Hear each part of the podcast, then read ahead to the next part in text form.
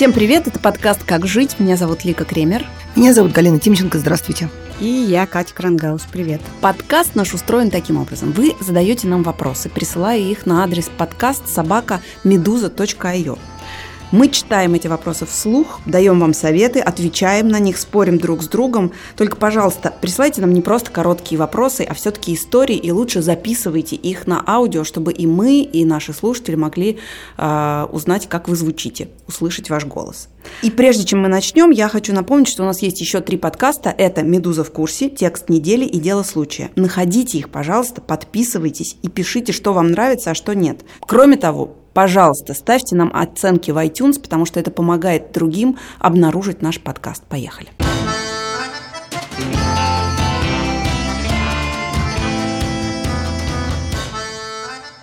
Подождите, я вот э, перед тем, как мы прочтем первый вопрос, я бы хотела сказать нашим слушателям, которые присылают нам прекрасные вопросы и местами душераздирающие вопросы, что если мы не отвечаем на вопрос в ближайшем выпуске, это не значит, что мы не ответим на него никогда, а просто, может быть, мы ответим на него позже, или мы недавно отвечали на какой-то похожий вопрос, и поэтому сейчас мы не можем его взять в программу. Или мы думаем над ответом, такое тоже бывает. Да, но мы все видим и, и, и когда-нибудь ответим. Ну вот, кстати, а, я очень долго думала над ответом на первый вопрос. Лика, прочти его, пожалуйста. Вопрос звучит так, он даже обращен конкретно к Гале. Я хочу спросить вас о любви к родственникам. Думаю, это тот самый вопрос, на который лучше всего ответить примерами из жизни. Признаюсь, особенно я жду ответа Галины Тимченко. Не понимаю, что происходит у меня в душе, и надо ли этого стесняться или пугаться, я не чувствую особенной любви к близким родственникам. Любовь – слово, интерпретированное множество раз, и я, если начинаю задумываться, вообще не понимаю, что оно означает. У меня есть любимый человек, и вот к нему я испытываю любовь, потому что у нас есть общее в душе, есть душевное родство. Родственников не выбирают, поэтому если оказалось, что вы совсем с ними разные люди, то при чем тут вообще любовь? Я испытываю чувство долга к ним и благодарность. Не выбирают и детей, и я осознаю, что это гостевые птички, это цитата, по-моему, из Гали который со временем вылетит из дома, основа которого отношения между женой и мужем. Короче говоря, может быть, следует что-то перевернуть в своей голове, отношения в семье довольно теплые, хотя и без понимания, как жить, если близкий – это далекий. А вот ты, Лик, извини, пока Галя там берет вдох, а тебя не оскорбляет, что нас вообще не спросили? Если помнишь, то первая версия названия подкаста «Как жить» была нас, забыли спросить. Нас спросить забыли. Поэтому нет, не оскорбляет. Может, переименуетесь без меня? Галь, ну скажите за любовь к родственникам. А, о, я большой специалист по, по любви и нелюбви к родственникам, но у меня есть к читательнице а, два э, спича. Первый такой немножечко приземленный, а второй как раз наоборот возвышенный.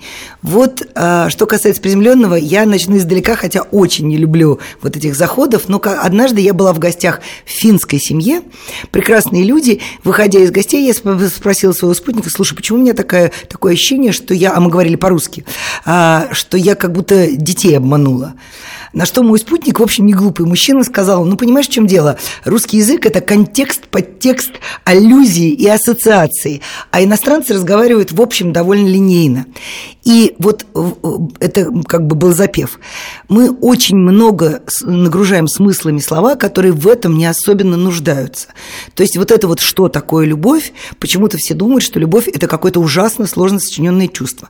Случай жизни. У меня прабабушка была, которая на вопрос, кого из своих детей или внуков она а, любит больше, протягивала руку и говорила, вот смотрите, у меня пять пальцев, порежь любой, болеть будет одинаково.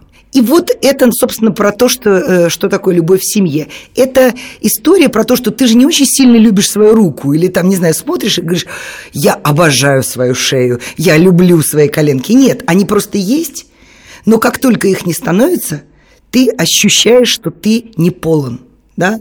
То есть семья это такая история, которая просто есть и все. Вот ну, это и есть любовь, мне Тут кажется. сказано, что главное все в доме это отношения между мужем и женой. Мы, как и эмансипированные, продвинутые и какие еще слова современные подходят для нас женщины, не можем согласиться с тем, что дом это отношения между мужем и женой. И Почему? Я... я соглашусь. А если нет мужа? Тогда это другие отношения. Нет, просто, просто семьи меня... бывают разные. Я, поскольку люблю придираться к словам, Э, и считаю, что в них в деталях Главное только не замылить вопрос. Содержится весь смысл. Мне кажется, что вот эта тоже формулировка замыленная, что родственников не выбирают, что она тоже очень обманчива. Что, конечно, ты выбираешь родственников, потому что есть огромное количество семей, которые не общаются вообще никак. Хрен с ней с любовью. Просто люди не разговаривают, не видят своих родителей. Что уж говорить о бабках, детках, каких-нибудь кузенах годами и десятилетиями. И если семья существует, эти связи существуют, то, ну, конечно, у всех все бывает по-разному. Сегодня ты любишь, завтра ты поссорился из-за, не знаю, квартиры, уборки э, и взглядов ну, и по на... каким-то более серьезным Да, вопросам бывают обсуждали. долгие периоды отчуждения у людей. У меня, например, были долгие периоды отчуждения и с моим папой, и с моей мамой, и это длилось месяцами. Но ведь согласитесь, сколько бы ни длился этот период отчуждения, все равно ты понимаешь, что есть на свете родные люди. То есть вот а, всегда, когда ты тылы, я думаешь, называю это тылы. тылы или тылы. Или То еще есть- можно называть это недвижимость, потому что э, возлюбленные приходят и уходят, друзьями ссоришься, миришься, а эти как бы Ликина любимая тема, что возлюбленные все время уходят. Но Да нет, мне-то как все раз уходят. кажется, что с мужем все гораздо труднее устроен. С мужем Вот ты не абсолютно. можешь отчуждиться так на полгода, и потом на той же ноте сказать, ой, как я рада тебя видеть вдруг через полгода.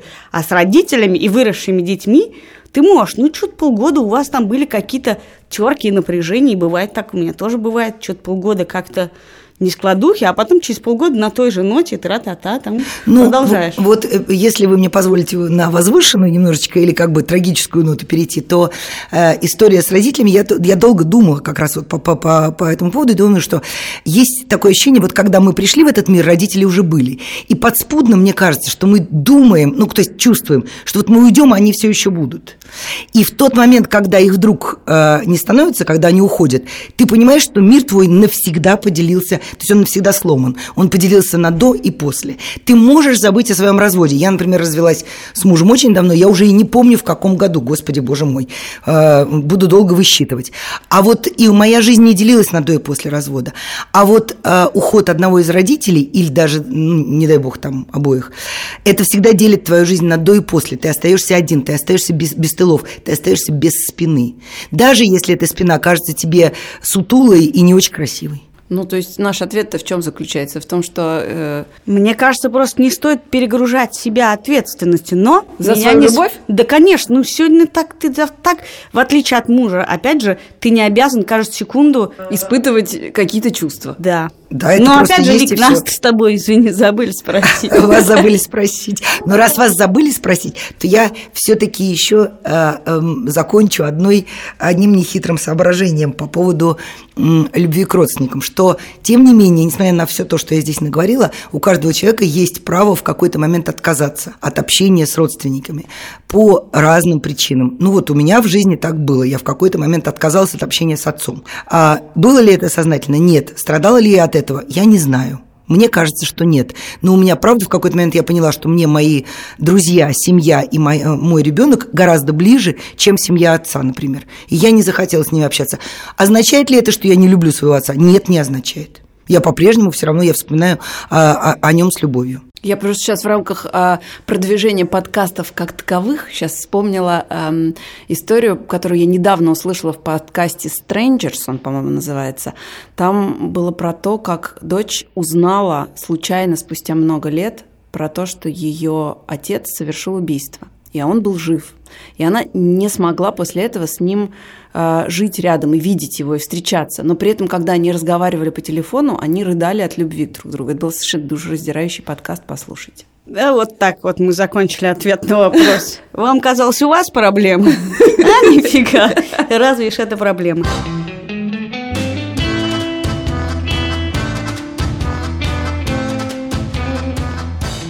Ну что, переходим ко второму вопросу. Давайте. Мне он, видимо, достался по возрасту. Я студентка третьего курса одного из федеральных университетов страны. Я недавно закончила университет, просто если не все слушатели об этом знают. И вот уже второй гордимся, семестр... гордимся, гордимся тобой. И вот уже второй семестр у нас ведет преподаватель, который не пытается делать ничего, чтобы мы получили хоть какие-то знания. Всю свою преподавательскую деятельность он обустроил так, что вы сами будете писать учебные материалы для следующих поколений. Причем эти материалы можно скопировать из интернета безо всяких последствий. Сам он не учит нас ничему, администрация института ничего не может с ним поделать, если не напишут жалобу студенту. Но в том-то и дело, что большинство моих однокрупников все устраивает. Для меня выгоды в разрешении этой ситуации тоже никакой нет. Потому что хоть я и поступила сюда для того, чтобы учиться, предмет очень сильно связан с дальнейшей профессиональной деятельностью, в которую я входить совершенно не планирую. И если я напишу коллективную жалобу с подписями одной пятой части группы, большинство одногруппников до конца учебы будут у меня за спиной говорить, что я шамло, или, возможно, имелось в виду хамло, ну, я точно не могу сказать. Я увидела Зато... слово «шамлоп», была потрясена им. Зато я избавлю от этого паразита следующие курсы, а он не будет получать деньги за пары, которые, по сути, не проводит. А если я этого не сделаю, то всю жизнь буду думать, что поступил неправильно. Главный вопрос – когда имеет смысл немного запятнать свою репутацию ради восстановления справедливости? Мне кажется, это старинная русская дилемма «стучать или списывать». Вау, не знала о такой дилемме. Я думала, отдельно стучать или не стучать, и списывать или не списывать. Это у тебя диссидентские, диссидентские корни говорят. Ну что лучше, стучать или списывать? Как человек, недавно получивший диплом, я могу только сказать, что я считаю, что вообще-то никто ничего не должен. Это отдельные вопросы, не простучать и списывать. Хочет человек бороться за справедливость и за судьбу российского образования. Так вот, все российское образование в большинстве своем полный фуфел – Люди получают мизерную зарплату, от этого у них теряется мотивация, от этого образования мало идут, и в итоге мы имеем огромное ага, количество... хорошо, давай тогда переведем это на врачей. Люди получают мизерное образование, и из-за этого дальше... твои да, родные как... умирают в коридоре. Конечно, ну, не надо нет, так. причем ты родные, в смысле, дальше, когда дело доходит до тебя, у тебя есть выбор. Ты хочешь чему-то научиться или вылечиться, если вы хотите переводить? Займись, это твоя проблема. Сделай так, чтобы это с тобой произошло. Девушка тоже не особо хочет учиться тому, чему ее там учат. И поэтому она говорит, что не видит смысла. Значит, если тебе надо учиться, то ты идешь и получаешь это образование отовсюду. Сейчас образование можно получить отовсюду. Тебе нужна корочка, ты ее также получаешь там, образование получаешь откуда хочешь. Очень Или... компромиссный вариант. Не компромиссный. Да, это, Или это ты предлагаешь борешься... ей идти в другое место, а она пытается, не ее дилемма в том, что она пытается бороться за справедливость. Она нет, пытается заставить нет. человека выполнять свою нет. работу. Вот, вот если ты пытаешься бороться, тогда это вообще не вопрос того, нужно ей это, не нужно. Для нее это несправедливость, она будет за это бороться. И тогда... Так она про это с нами советуется. Нужно ли ей бороться за справедливость? Нужно ли ей сейчас стучать или списывать из интернета. Я поэтому Нет, сразу... я вообще не считаю, что это стучать. Почему ты называешь таким словом? Да, я, я говорю, потому что это есть такое образное Нет, выражение. это очень дурацкое дилеммы. образное выражение. В смысле, пожаловаться на педагога, который Если не она готова свою работу. продолжить эту борьбу до того момента, чтобы его уволили, чтобы туда взяли другого профессора, проверить, будет ли этот профессор преподавать и так далее. Если ты... Это как бы такое действие, которое само по себе ни к чему не приведет. Если она не готова хотя бы в отдельно взятом университете, на отдельно взятом факультете, это довести до какого-то осмысленного финала. И тогда, ок, часть людей тебя считают шамлом или хамлом, мы не знаем, что имеется в виду, но через три года, как известно, через пять лет, они скажут, ой, ну ты такой молодец. Или не скажут, и она зато просто останется сама с собой честна, потому что она сделала то, что ей казалось в Но этот мне, момент Мне кажется, что сделать. наша читательница сама ответила на этот вопрос. Потому что если я этого не сделаю, я буду думать, что поступила неправильно всю оставшуюся жизнь. Ты просто должен, опять же, я всегда говорю о будущем, ты должен примерно понимать себе, э, понимать последствия своего поступка. Я бы не стала, э, скорее всего, я индивидуалист, я бы не стала организовывать группу из пяти, семи или десяти, но сходить в деканат и написать, я бы написала, если бы меня это так волновало, как ее. Еще удивительно действительно, что тут есть слово «стоит ли запятнать», в каких случаях стоит запятнать свою репутацию. Да, это... Как будто бы э, сказать, что и вообще я пришел в университет получать образование. Ну, правдоискатели, честно говоря, у нас часто держат за сумасшедших. Или за стукачей. Да, но как, ты должен, если ты хочешь идти этим путем, то ты должен выйти за рамки этого стереотипа, что человек, который борется за э, справедливость, стукач, как говорит Лика, или пятнает я свою репутацию. Ты это, сказала это, стукач. Потому, стукач, потому стукач, что стукач, есть стукач. такая дилемма, которую я тебе выразила словами, это не мое слово. Что ты ко мне Там, где я училась на заочном Девушки, образовании, не, не было такой дилеммы. Хорошо, как, как ты отвечаешь на вопрос, что лучше, стучать или списывать? Хорошо, жаловаться или списывать? Нет, я считаю, можно списать, а потом пожаловаться. Я в этом смысле стоек, я предпочитаю не списывать и не стучать. К сожалению, очень стыдно за себя, я просто но я практически никогда не жаловалась. этого слова употребления здесь. Развели демагогию. Давайте.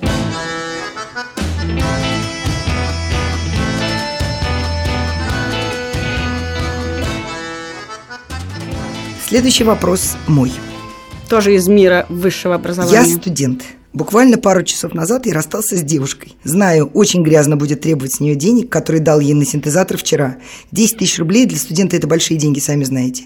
Чувство, будто меня поимели. Дважды, потому что причина расставания – измена. Не физическая, духовная, но это не важно. Стоит ли требовать с нее деньги, которые вроде как подарил? А вроде в этих обстоятельствах ни за что бы не дал и копейки без нужды все-таки почти родной человек. Вроде Володи похоже на ружье. Вот хочется ответить этому человеку. Но вообще, и второй вопрос, который хочется задать этому прекрасному, э, замечательному нашему слушателю. Вы зачем давали деньги? Вы на что-то надеялись и поэтому давали? Вы от чистого сердца давали? Или как бы в чем была мотивация? Не, ну слушай, ну понятно, обидка, понятно. Так что десятку от, отстегнул на пианино это ей. А она, значит, еще духовные свои измены. Лучше поцеловал с кем но девушка-то молодец, а? И Могли пианино, бы, и... Могло бы накануне все выяснить, тогда шишки, а не синтезатор. Нет, ну, я очень не люблю жадюк. Жадюгой быть нельзя, конечно. Нехорошо быть жадюгой. То есть оба хороши. А, нет, девушка лучше, по-твоему. Девушка лучше. Она, видимо, не имела в виду расставаться с ней духовной измены. Может, она это самое сонет с кем-то сочиняет. А, она для вдохновения ей нужен был синтезатор? В смысле, для вдохновения И, видимо, не только, любовь, видимо, а не только синтезатор. Ну, хватит издеваться. На самом деле у человека серьезная проблема. Но 10 тысяч – это приличные смысле, деньги. Даже не для она их не вернет. Он их уже честны. потратил. Все, Он их потратил нет. на радость И вы предлагаете ему просто успокоиться и сказать, какой я хороший. Да. Это мне напомнила историю про чувака в Америке, который подал в суд на Тиндер или на девушку. Короче, они познакомились, и он ее сводил на свидание, заплатил за нее, а потом все, она сказала, ну, типа, сорян. И он требовал с нее деньги за ресторан. Ну, потому что он в холостую потратил так деньги. Я поэтому сразу ему задаю вопрос. Ты за что платил? Ты на что рассчитывал, когда синтезатор так, покупал? а я вот задам вопрос, как всегда, мой, люби, мой любимый вопрос про будущее. А вдруг вы помиритесь через месяц? Как будет потом стыдно, что ты просила с нее 10 тысяч? Так есть шанс помириться? А может быть, вы передумаете, дорогой Зачем читатель? Зачем вы его обнадеживаете? А нет, ну что такое И духовная измена? Я не очень понимаю, что такое любимый Ликин вопрос стучать или списывать. Что лучше, стыдно или стыдные 10 тысяч, Галь? А? Так вот, может быть, если вы, э, может быть, передумаете, потому что я не очень понимаю, что такое духовная измена. Я, ну, я не знаю, не там говорить за спиной, бы. может быть, что-нибудь. Я, не, я представить себе не могу, что это такое. Но вдруг вы помиритесь, и через там месяц вы, вы, вы скажете, господи, какой же я был глупый, что я вот э, таким мелочам придавал значение. А 10 тысяч – это вот такая вещь, которая ляжет между вами навсегда преградой. Я считаю, уже легла все, они друг другу не пара. А я так хочу сказать, что вот как я сказала так своему сыну, когда он в третий раз подряд проехал две остановки по дороге в школу. Я говорю, что ж такое, почему ж ты такой невнимательный? Он говорит, мам, ну это опыт. То есть, в смысле, раз 10 тысяч, два 10 тысяч. В следующий раз нет. Раз, в смысле, следующий раз 10 тысяч, в следующий раз не будет тратить Нет, в следующий раз просто выясни отношения накануне, а не устраивай разборки на следующий день, когда ты всю стипендию Нет, все-таки вы ужасно несерьезные. Нет, я сейчас подумала еще хуже. То есть он купил синтезатор и ждал в ответ на следующий день какой-то любви. А нам такая, я тебе не физически, а духовно изменила. Да. За синтезатор, конечно, спасибо. Может, это из музыки он сделал такой вывод, кстати, который он сыграл на этом синтезаторе. Может быть, все было впустую. Так, давайте раз, два, три выдохнули, и давайте все-таки серьезно что-нибудь скажем по этому поводу, если вы вообще способны сегодня Всё, серьезно забудь про деньги, мужик. Мне забудь. тоже кажется, забудь про деньги. Пойми, что ты очень благородный и щедрый человек. И это приятно. Больше себя... за 10 тысяч никакой нормальный синтезатор не купишь. Катя, ну Катя.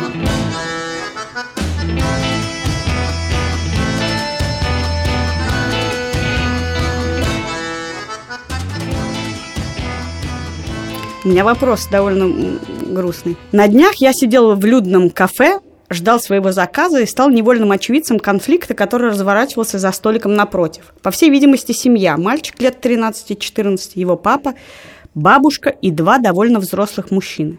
Прозвучала громкая фраза, которая, собственно говоря, обратила мое внимание. «Так ты скажи, тебе мальчики или девочки нравятся?» Обращался отец к мальчику. Мальчик был подавлен, молчал, опустил голову, иногда вытирал слезы. «Ты мне можешь сказать или нет?»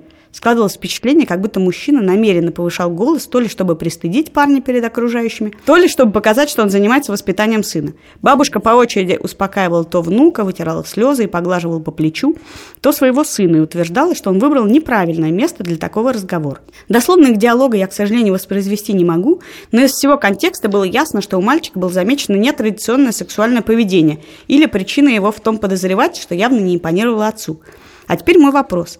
Как должно поступать общество в таких ситуациях? И должно ли оно, в принципе, как-то поступать? Ведь явно, что и место, и тон неподходящие для обсуждения такого деликатного вопроса. Должен ли был я, как представитель общества, сделать этому мужчине замечание? И как бы оно могло звучать? Ой, простите, а можно я сразу скажу? Э, я, как представитель общества, мне страшно режет слух. Что значит общество?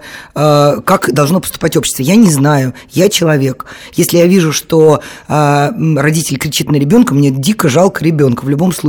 Здесь ситуация однозначно. Давайте все-таки э, как бы опустимся вот с уровня общества на человеческий уровень, потому что слишком часто мы забываем о том, что вообще-то э, люди, вот мы видим конфликты, что обычно это плачущие дети. Ребят, ну какое общество? Ну, Ты человек я, или нет? Видимо, человек, который это написал, имел в виду, что тут он э, не свои собственные интересы защищал, а интересы другого человека, а значит общественные. Именно это он имел в виду, на мой взгляд.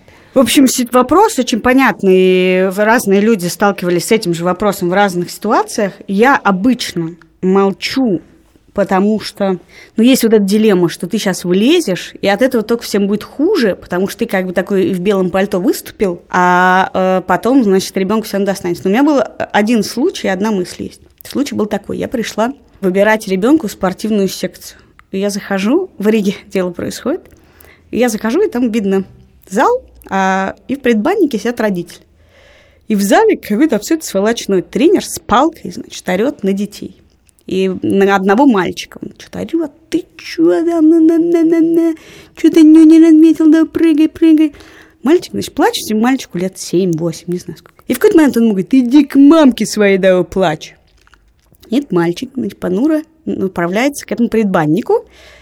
И из толпы родителей также выходит женщина с младенцем на руках и покачиваем, говорит, ты что, девчонка?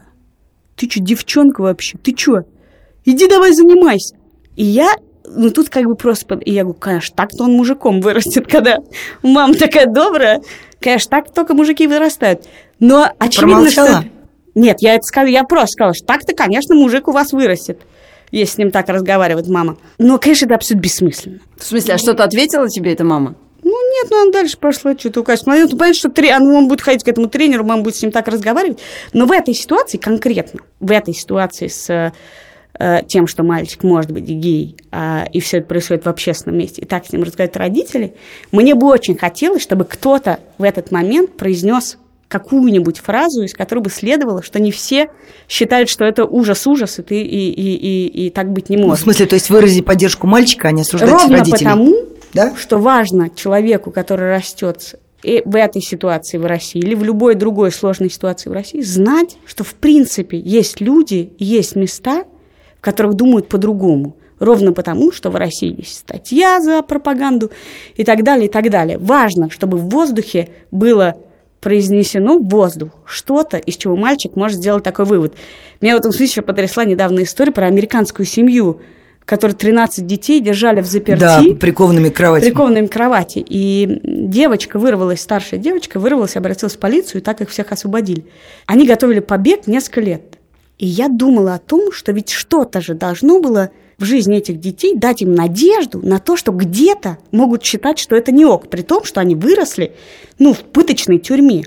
И, в общем-то, такого вывода сделать им было сложно. Но тот факт, что у них, в принципе, была идея, стремление к свободе, что может быть где-то это не ок, дало им этот, ну, как толчок к этому побегу. Я и хочу, это самое важное. Я хочу вклиниться и сказать, что, наверное, все-таки я зря наехала на читателя, потому что в тот момент, когда я, на слушателя, в тот момент, когда я начала вот это произносить про общество, я вдруг вспомнила а, случай, который произошел с моими друзьями. Они переехали жить в Германию, у них родилась дочь, и а, мама с дочкой пошли, а, ну, опять же, в торговый центр или в центр города. И в какой-то момент девочка себя не очень хорошо вела, и мама начала на нее покрикивать. Она сама мне это рассказывала, что а, окружающие вот в этом тихом маленьком немецком городке вдруг замерли вокруг нее, А потом все взрослые повернулись к ней лицом и начали говорить ей так «шшш» и, по- и подняли вверх палец. И она сказала, что это был, это был как кошмар. То есть они ее обступили кругом, и все хором говорили «шшш». И э, с тех пор она как бы хотя бы в общественных местах, она сказала, что это было так стыдно и так страшно, что я, я, я никогда больше не кричала на свою дочь. Ну, то есть вот это, это навсегда отпечаталось. Поэтому я прошу прощения у читателя, я все-таки вспомнила, что общество может много чего сделать. Но в этом конкретном случае я, конечно, согласна с Катей, потому что максимум, что можно было бы сделать, может быть, я бы подошла к бабушке и попыталась с бабушкой установить контакт и просто прошептала ей на ухо, «А, мне вас очень жалко, но уведите, пожалуйста, ребенка отсюда. Но э, я однажды вклинилась в конфликт, э, это было в очереди в аэропорту, когда ребенок, намаявшись в очереди на паспортный контроль, начал хулиганить, и его очень резко э, одернули и начали дергать за руки. И, в общем, и я сделала замечание родителям. Ну и, конечно, вся агрессия вылилась на меня. Хотя я их, в общем, пыталась пропустить вперед и сказать, что ребенок устал. Но вся агрессия вылилась на меня. Меня обругали матом очень грубо. Тут они тут же объединились против врага. В общем, было очень неприятно. Поэтому, как бы, я согласна с Катей. Лучше ребенку выдержать, э, выразить каким-то образом поддержку. Но э, если ты вклиниваешься, ну, то есть ребенку не лучше, а тебе хуже. Ну вот вопрос про вклиниваться или нет, я сейчас вспомнила чудовищную историю, которую я обсуждала со своей подругой несколько лет назад, когда ей стало известно, что в одной приемной семье, ей об этом рассказала няня, которая работала в этой семье, э, избивают приемных детей. И вот она знает о том, что это происходит. И она не может принять, как бы она думала, она журналист, она думала об этом написать, но она не понимала от того, что она это напишет, что дальше произойдет. Что произойдет с этими детьми? Их что, заберут из этой семьи обратно в детский дом отправят? Она может пойти и подать и написать заявление. Что как бы дальше? Будет проверка, после которой, допустим, ничего не обнаружат, и этих детей будут бить пуще прежде. Как, как, какой сценарий поведения в такой ситуации, когда ты узнаешь, что с ребенком что-то происходит, и при этом ты не доверяешь системе, боишься сделать хуже, боишься, что этого ребенка, что этому ребенку станет ну, не- совершенно непредсказуемые последствия. И принятие решения о, о вторжении в чужую семью. Знаешь, для того, ситуации- чтобы ребенка не били, я готова, а, чтобы меня материли и даже бросились на меня с кулаками, я бы, конечно, пошла к родителям и ну, попыталась по- как- каким-то образом поставить ультиматум им. Да, Нагаль, что, то, как что бы, как рассказали- только, как только вот э, это случится, я, я напишу на вас заявление. То есть я буду следить за вами. История, которую вы рассказали про аэропорт, напомнила мне, не знаю, как у вас, но вообще-то я тоже была такой мамой, которая отдергивает ребенка. У всех бывают моменты, если они летели, дико устали, и э, такое бывает с людьми. Я не, не знаю, как лучше, э, чтобы мне кто-нибудь в этот момент сделал замечание, когда я сама э, в нервном состоянии нахожусь. Но надо понимать, что мы никогда не знаем еще, что происходит. И на самом деле сцена, описанная человеком, вообще-то, дай бог, может быть совсем другой. Вот у меня, например, такой, э, такая тональность, что хрен поймешь, я ругаюсь, или э, на самом деле я просто эмоционально разговариваю. И давайте на секунду представим, что это папа. Он говорит, ты мне просто скажите, кто нравится, мальчики или девочки. Два мужика каких-то, если Ну, там, вы и- помните. там и бабушка плакала. Бабушка плачет, утешает ребенка. И два мужика, как вы помните, которые, возможно, знакомая пара геев, которые папа привел, чтобы показать сыну, ты мне просто скажи, вот сидят геи, и ничего страшного нету в этом. Обычно я фантазирую по поводу наших писем, но тут Ну, просто мне очень амплуа. хочется, чтобы, может быть, это было так, и папа бы сказал, я в этом, может, сынок, не бум-бум, ну вот тебе, пусть они что-нибудь Хорошо, объясняют». Кать, а скажи, тебе когда-нибудь делали замечания на улице чужие люди, типа, а чё же у вас ребенок без шапки, или расхристанный вон, почему без шарфа, или что-нибудь в этом роде? Когда-нибудь тебе говорили что-нибудь подобное? Да, И как ты на это реагировала? молча. Ну, в смысле, у ненавистью. тебя не... Да, вот я про, про волну ненависти, которую у тебя вызывает а, замечание тебе, как бы, как плохой матери, от чужих людей. И я думаю, ну хорошо, вот я могу подойти и сказать, что вы орете на ребенка. Но дальше я вызову у того, кто орет на ребенка, еще пуще прежнего э, раздражения. Да, поэтому я предлагаю, что мне кажется, в этой ситуации идеально произнести не... И как я поступила там в ситуации со спортом. Монолог «Воздух»? Ну, ты произносишь как бы а в развитых странах малыш, геи там что-нибудь, даже без малыш, а в развитых... Ну, просто воздух ты что-нибудь говоришь. Ты вообще действительно, тебя никто не просил воспитывать чужих детей. Все, что ты должен, это показать, что есть другая ситуация, или снизить градус просто. Если может человек сказать что-нибудь смешное в этом, ну, слава богу. Мне, мне кажется, что мы о разных вещах говорим. Лика говорила об э, угрозе, о безопасности и здоровье детей. Здесь мы говорим о ситуации, которую можно толковать двояко. Но если однозначная ситуация, когда при тебе ребенка бьют, ну, ребят, правда, этого нельзя допускать. Ну, извините. А психологическое насилие тоже иногда имеет последствия не меньшие, чем э, физическое.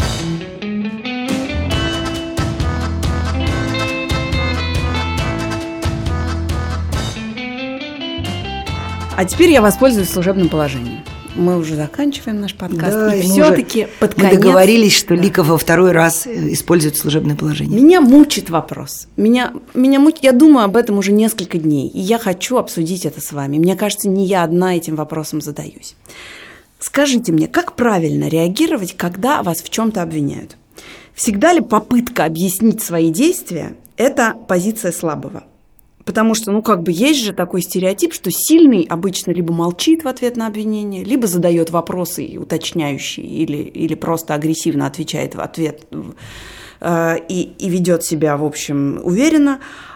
А тот, кто начинает оправдываться, это какой-то слабак, и, в общем, отвечать на претензии не стоит. Нужно или не нужно? И в каких ситуациях нужно? Галя? Вот опять мы о русском языке и смыслах. Оправдываться или пытаться объяснить свое поведение. Это, в общем, э, ну, есть какая-то разница. Вот между... о русском языке оправдываться – это говорить правду, как все было на самом деле, что было, что вы имели в виду. И оправдываться, говорить правду. Mm-mm. Mm-mm. Совсем другой смысл. Давайте, объясните. Нет, ну, безусловно, раз по русскому языку, так, э, э, безусловно, у слова «оправдываться» есть коннотации, о которых ты говоришь, что это действие снизу вверх, что ты там что-то лепечешь, оправдание. Не надо оправданий, как говорила моя бывшая классная руководительница. Да, но я не знаю, я никогда не оправдываюсь. Но я не эталон психологического здоровья. Я, я считаю, что это сбинство вообще, предъявлять претензии. Да, поэтому я тут не советчик тебе. Я считаю, нельзя предъявлять претензии, и уж точно нельзя оправдываться. Подожди, подожди. Я тебя спрашиваю, не предъявлять ли мне претензии кому-нибудь, а как ввести в ответ на предъявленные Я считаю, претензии? что если ты допускаешь оправдание, ты допускаешь претензии. Я не допускаю претензий, поэтому очевидно, что оправданиям нет места. Но Путин тоже не допускает претензий. Перед детьми я иногда оправдываюсь. Путин меня мало волнует. Ну, я имею в виду, что вот эта позиция, что оно, типа... Нет, ну, конечно, это связано. У меня это связано с чувством вины. Если вот это ты обещал купить сок, или ты обещал меня поцеловать и забыл, вот это вызывает во мне чувство вины. И что Все остальное вызывает во мне агрессию. Перед детьми я оправдываюсь, перед остальными нет. Галя? У меня, э, как и у, наверное, сотен тысяч э, зрителей сериала «Даунтон Эбби», есть любимый э, персонаж, это вдовствующая графиня, которая произнесла великую фразу «never complain, never explain», то есть «никогда не жалуйся, но никогда не, не оправдывайся». Подождите, я думала, ваша любимая ее фраза – это «не мерзнете ли вы там на вершинах своего…» Своей моральных высот.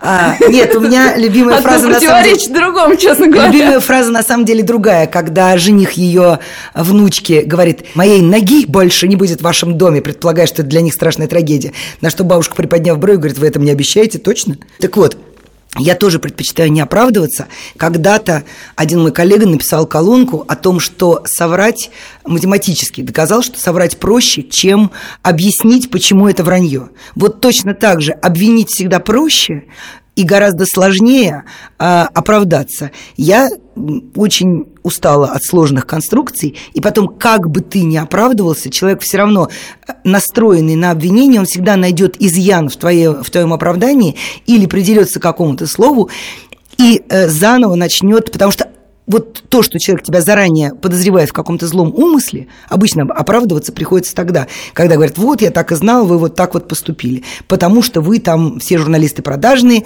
все женщины сволочи, все мужики козлы, ну и так далее, да, то есть это вот стандартный набор обвинений. И как только ты начинаешь, вступаешь в эту, в в эту полемику, ты на самом деле кормишь тролля. И тут Галя как раз напомнила мне о ситуациях, в которых, конечно, надо оправдываться и просить прощения. Это все то, что мы делаем много в последнее время в публичном пространстве, это когда речь идет об институ... институциональности. Когда Объясни. Э, ты как компания медиа или что-то своими действиями э, либо неправильно понят нацменьшинствами, секс-меньшинствами, э, disabled people, кем-нибудь. Да кем угодно. Кем угодно. Э, вот оправдываться – это катастрофа становится. А просить прощения – каяться. Вот я считаю, кстати, каяться можно. А оправдываться А не оправдываться Я тоже считаю, что путь. извиниться, извиниться и идти дальше. Потому что если Признать ошибку, поняли, извиниться, но не если тебя в чем-то заподозрили, и это уже как бы ситуация, требующая оправданий, то редко, когда ты своим, ой, да нет, все было не так, я ведь это сказала, я имел в виду то. Ну». Обычно ты как бы схлопочешь в три раза больше. Ну и в твоей жизни, твоя жизнь более-менее А доказывает. главное, когда что никак не подвинешься Всегда, в... всегда схлопатываешь в три раза больше. А вот каяться можно. Подожди, а если мне не в чем, допустим, каяться? Кайся. Э, вот. Кайся. Молись и кайся, в смысле? М- Малыши, Карлсон. Вот видишь, а ты опять за справедливость. А я тебе говорю, нет справедливости. Я за Хочешь правду разре- и справедливость. Кайся, потом, Ка- потом Ка- обвиняй в том, что Катя, а, Катя, а я за свободу. незаслуженно. Хочешь, кайся, не хочешь, не кайся. Но, пожалуйста, не, на- не нужно оправданий. Какие вы жестокие. И главное, э, как И же... классные. Это слово ты подбирала. Нет, искала какое-то другое, но, видимо, найду его потом. Это был подкаст «Как жить» и мы, Лика Кремер. Галина Тимченко. И Катя Крангаус. Пожалуйста, присылайте нам вопросы э, на адрес подкаст собакамедуза.io и в телеграм-канал «Медуза Loves You». Очень ждем. Лучше всего, если это будут голосовые файлы. Но можете просто написать. И уже если вы прислали нам голосовой файл, рассчитывайте на то, что он может появиться внутри нашего подкаста. И это значит, что ваш голос услышим не только мы, но и все слушатели. Мы постараемся ответить на все ваши вопросы через неделю. Подписывайтесь наш- на наши подкасты, пишите, что вам нравится, а что нет, и ставьте нам, пожалуйста, оценки в iTunes. Это помогает другим обнаружить наш подкаст. Мне кажется, мы пятерку заслужили. Пока. До встречи.